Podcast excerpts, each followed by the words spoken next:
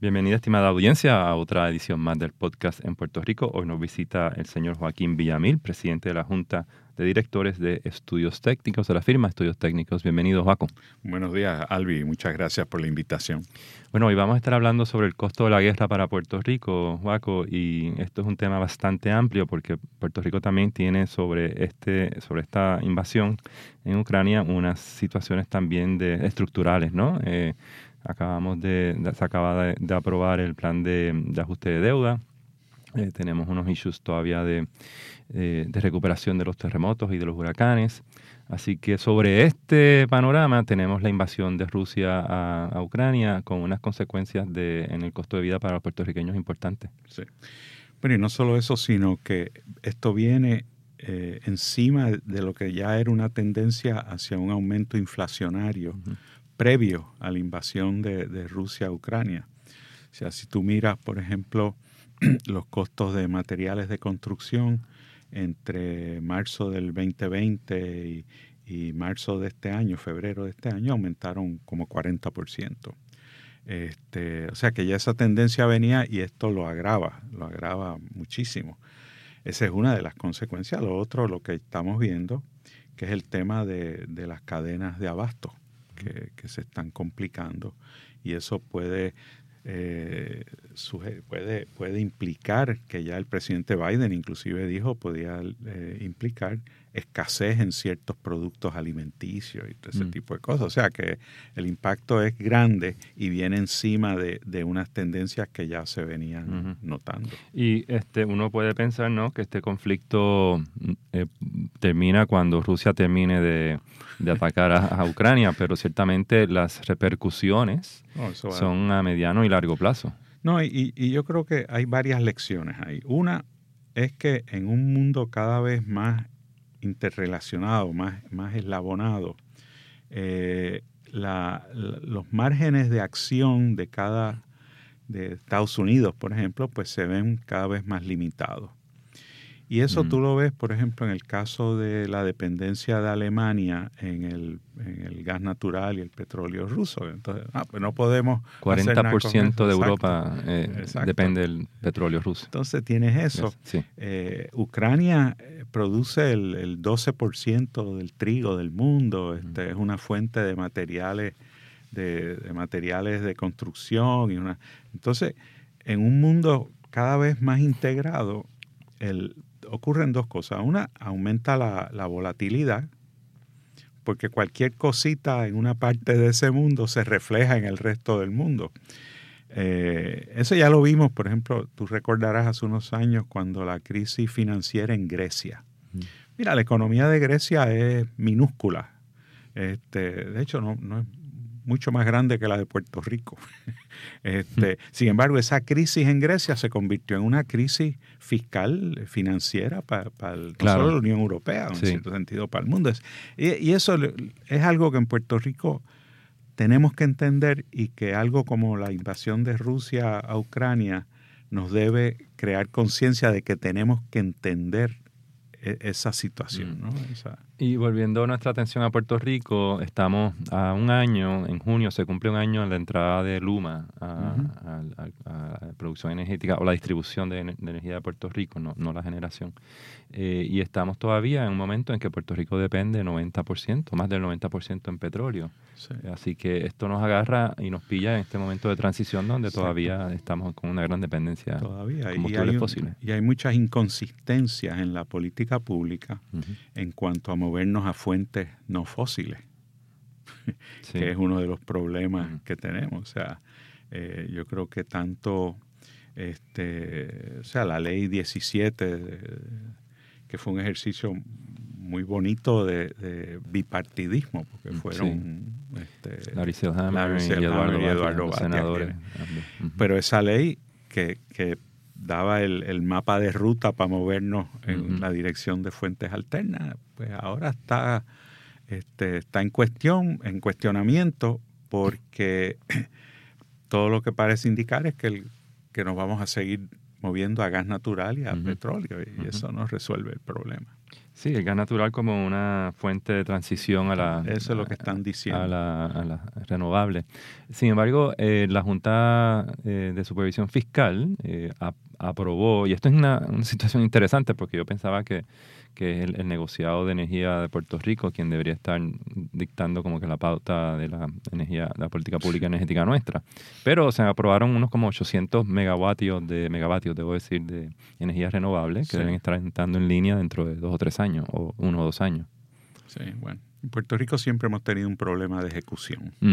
este, sí. y, yo creo que tenemos que darle seguimiento a esa decisión de la Junta porque si tú piensas, miras hacia atrás, por ejemplo, el primer estudio de, del tren urbano fue en el 74 y tardamos 30 años. Mm. Este, lleva en, bajo el control de Puerto Rico desde el 72 y no, no ha pasado nada, Roosevelt Road. Pero yo francamente creo que ese va a ser un proceso mucho más lento, mucho más lento. Sí. Eh, sin embargo, hay, hay, una, hay como una fragmentación de la política pública energética en Puerto ah, Rico. no se sabe quién tiene el liderato ahí. Eso es así. Y la, la, la Junta Reglamentadora, el negociado, eh, realmente es, un, es, una entidad reglamentadora. Eh, que es una de las cosas que uno siempre ha apuntado de que hay sectores en Puerto Rico, el de energía, el de telecomunicaciones, en cierto sentido salud, que el gobierno siempre los ha visto como sectores a ser reglamentados, no a ser promovidos.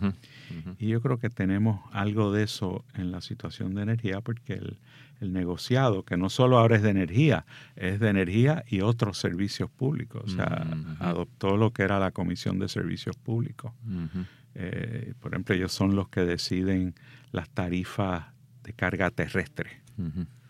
este, así que eh, el, tema de, de, cómo movemos cosas como la, la energía renovable, pues está en, como tú dices, fragmentado, no sabemos muy bien quién decide. Sí, sí, eso es importantísimo porque, por, ejemplo, todavía estamos en, como dijimos, 90% más de dependencia del petróleo y el costo de la el costo de, vida en Puerto Rico ha aumentado significativamente.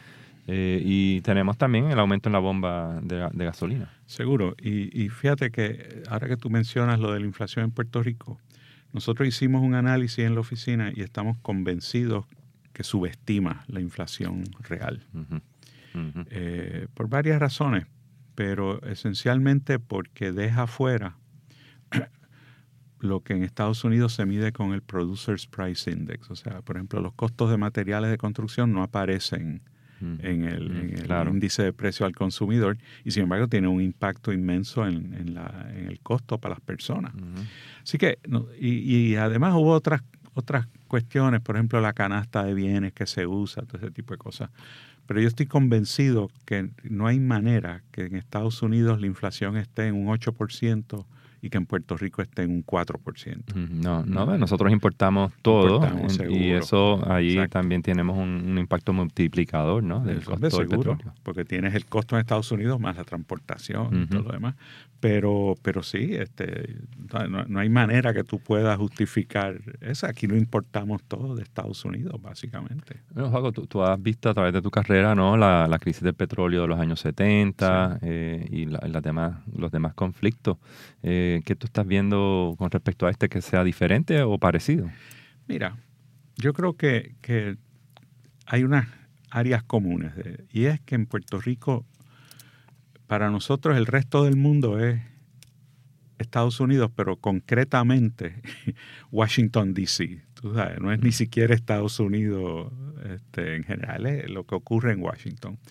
Y siempre nos hemos sentido que, estar bajo los Estados Unidos, que la economía nuestra es parte de de Estados Unidos, de alguna manera nos aísla de lo que ocurre en el resto del mundo. Bueno, pues eso quedó claro que no era así con la crisis de los 70, quedó claro que no es así ahora también. O sea, que Puerto Rico sufre lo, que ocurre en el resto del mundo.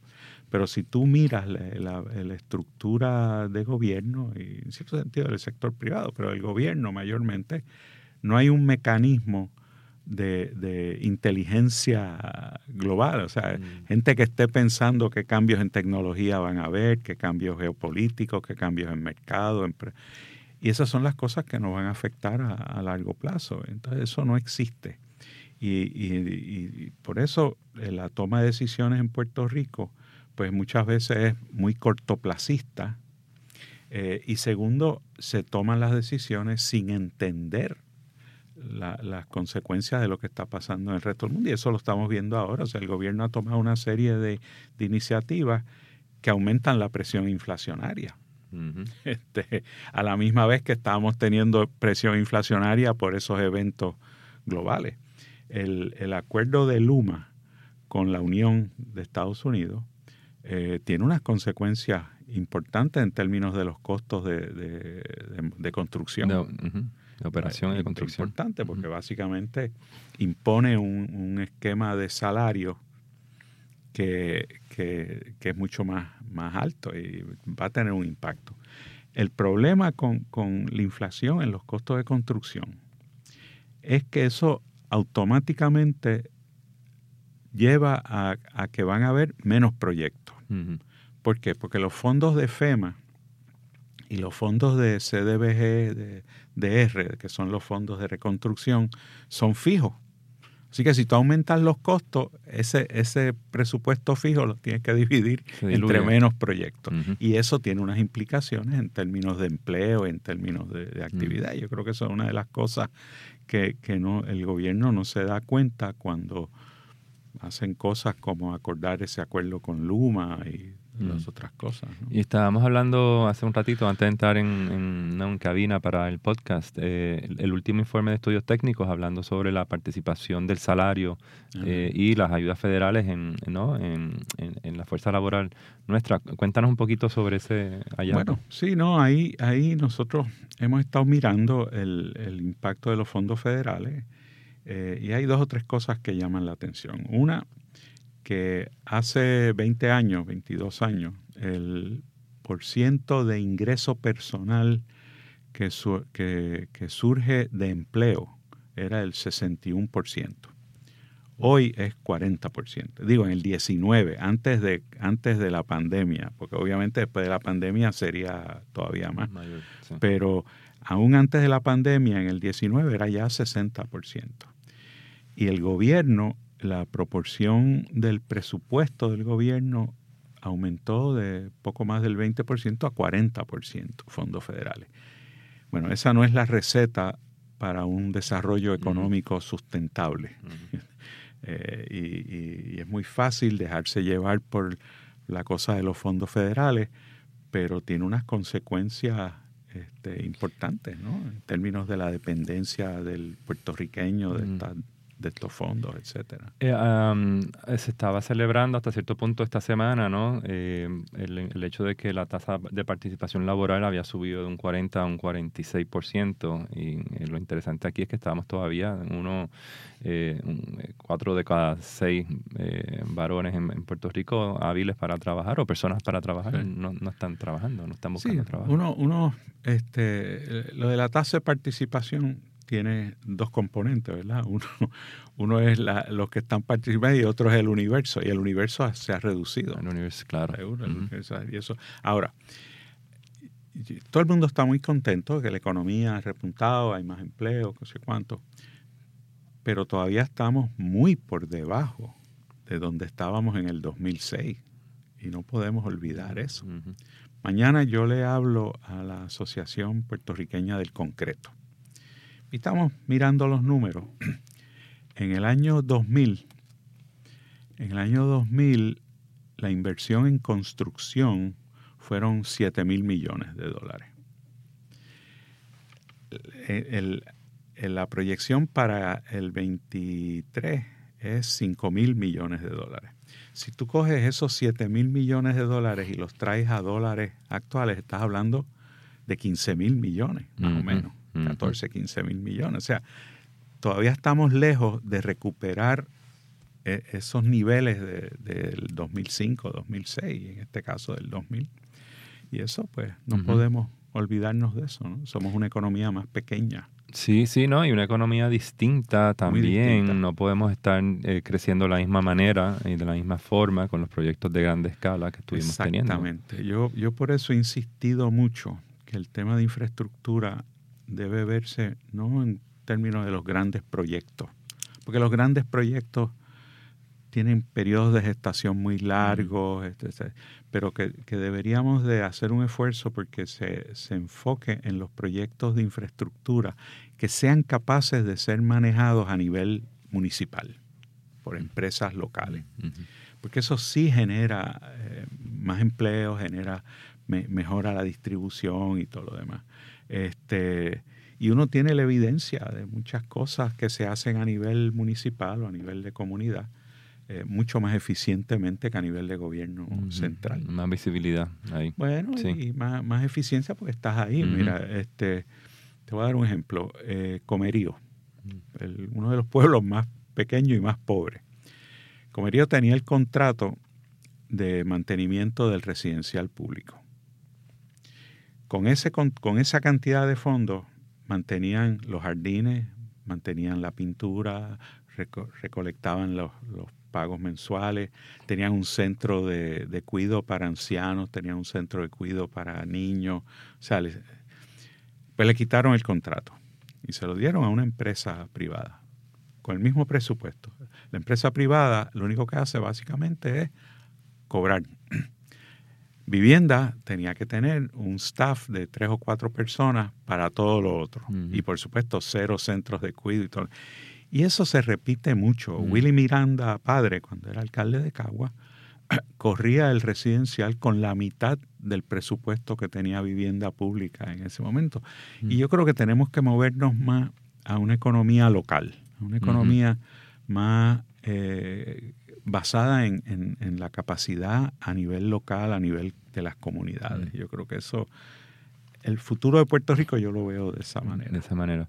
Eh, volviendo nuestra atención a Washington, estamos a punto, ¿no? Entrando en las elecciones congresionales. ¿Cómo tú anticipas que eso afecta a Puerto Rico de una manera o la otra? Bueno, afecta muchísimo porque si los republicanos vuelven a, controlar el Congreso, como parece que va a ocurrir, por lo menos hasta ahora parecía que iba a ser así, este, si los republicanos logran eh, Congreso, yo creo que vamos a eso lo vamos a sentir este, en términos de los de los programas que, que, Biden está promoviendo.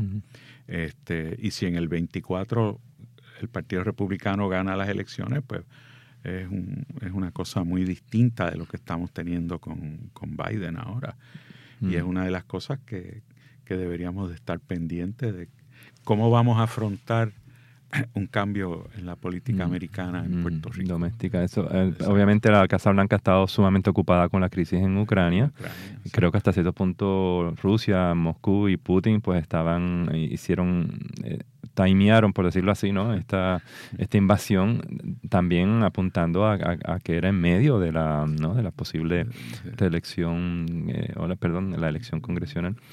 Así que una situación muy complicada. le ha quitado mucho, mucha flexibilidad al gobierno americano. Hay, hay, hay, una cosa que me, que me inquieta y es la cantidad de deuda que está emitiendo Estados Unidos para no solamente haber sufragado la crisis del, del COVID, para ahora Ucrania. ¿Cuál es la estadística hasta ahora que se está manejando con respecto a, al el output de deuda versus la producción de Bueno, la, deuda de Estados Unidos ya anda ya anda sobre el 100% del, del, PIB, del, que ya es un pero lo más importante es que le quita flexibilidad al gobierno federal en términos de, cómo mover su ficha. Tanto doméstica como, internacional. sí, seguro. Eso va a ser un escenario muy complicado para el 2024 cuando ocurren, porque estamos, como dicen en inglés, kicking the can down the, down the road, ¿no? Eh, y entonces, quien, quien gane las elecciones el 24 en adelante, vamos a tener que estar enfrentando un gobierno federal que puede que tenga ¿no? una capacidad financiera todavía fuerte, pero con una deuda enorme. No sé cuánto compara eso con una deuda del año de la Segunda Guerra Mundial o en esa época. No, era más o menos, pero, pero el tema ahora es que el, el, escenario global ha cambiado. Yo creo que yo creo que lo de Ucrania no solo tiene los efectos que hemos estado hablando de inflación y todo lo demás, sino que tiene el efecto de que yo creo que es un, como dicen en inglés, es un tipping point. Yo creo que, que marca un cambio. Y sobre todo si China y Rusia llegan a estar eh, de acuerdo en, cómo manejar la economía global, eh, pone a Estados Unidos en una situación bastante complicada. Sí, eh, volviendo al, conflicto de Ucrania, ¿no? Eh, tenemos que, que, Europa depende de un 40% del, del, gas eh, ruso y estamos viendo también una Europa muy débil, muy confusa, ¿no? Una comunidad europea donde una unión la, británica, ¿no? Los británicos están ya se separaron de la, de la comunidad y, muy temerosa ¿no? Eh, eh, de, lo que está haciendo eh, Putin. Así que esa, esa, alianza transatlántica que hubo en una época entre Estados Unidos y Europa parece que está, en una... Putin la está llevando al límite.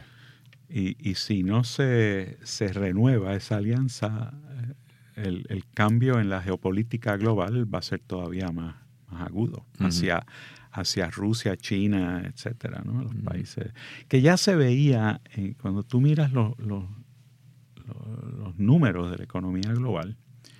Desde hace ya un tiempo tú veías un, cambio, una migración del centro de, gravedad económica de Estados Unidos a Europa Oriental hacia Asia y el Pacífico.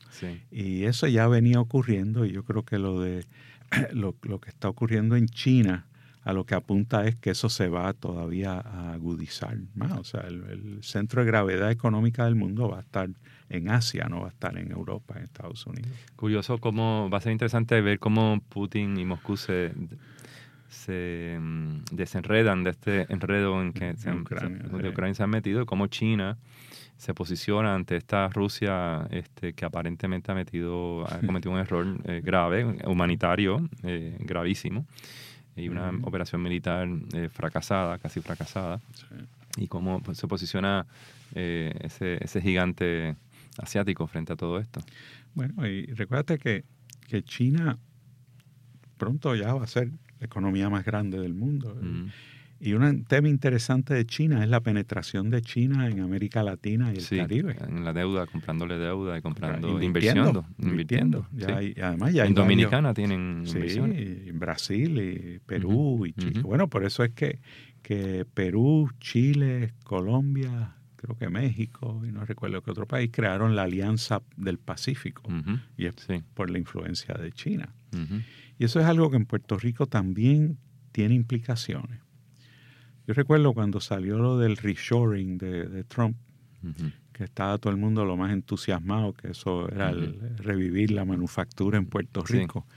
También surgió el nearshoring, porque el nearshoring, que es incluir a, Santo Domingo, a República Dominicana, Colombia, etcétera, en parte del ejercicio, eso sí tiene unas implicaciones nefastas para Puerto Rico, que vamos a estar compitiendo con economías que tienen costos mucho más bajos eh, y tienen básicamente la misma, la misma base industrial. Este, la gente se olvida que cuando estuvo la famosa misión aquella de Casablanca antes de las elecciones, mm y el, Navarro, aquel se fue y dijo, we fired China and we hired Puerto Rico. Pero de San Juan fueron a Bogotá y de Bogotá fueron a Santo Domingo.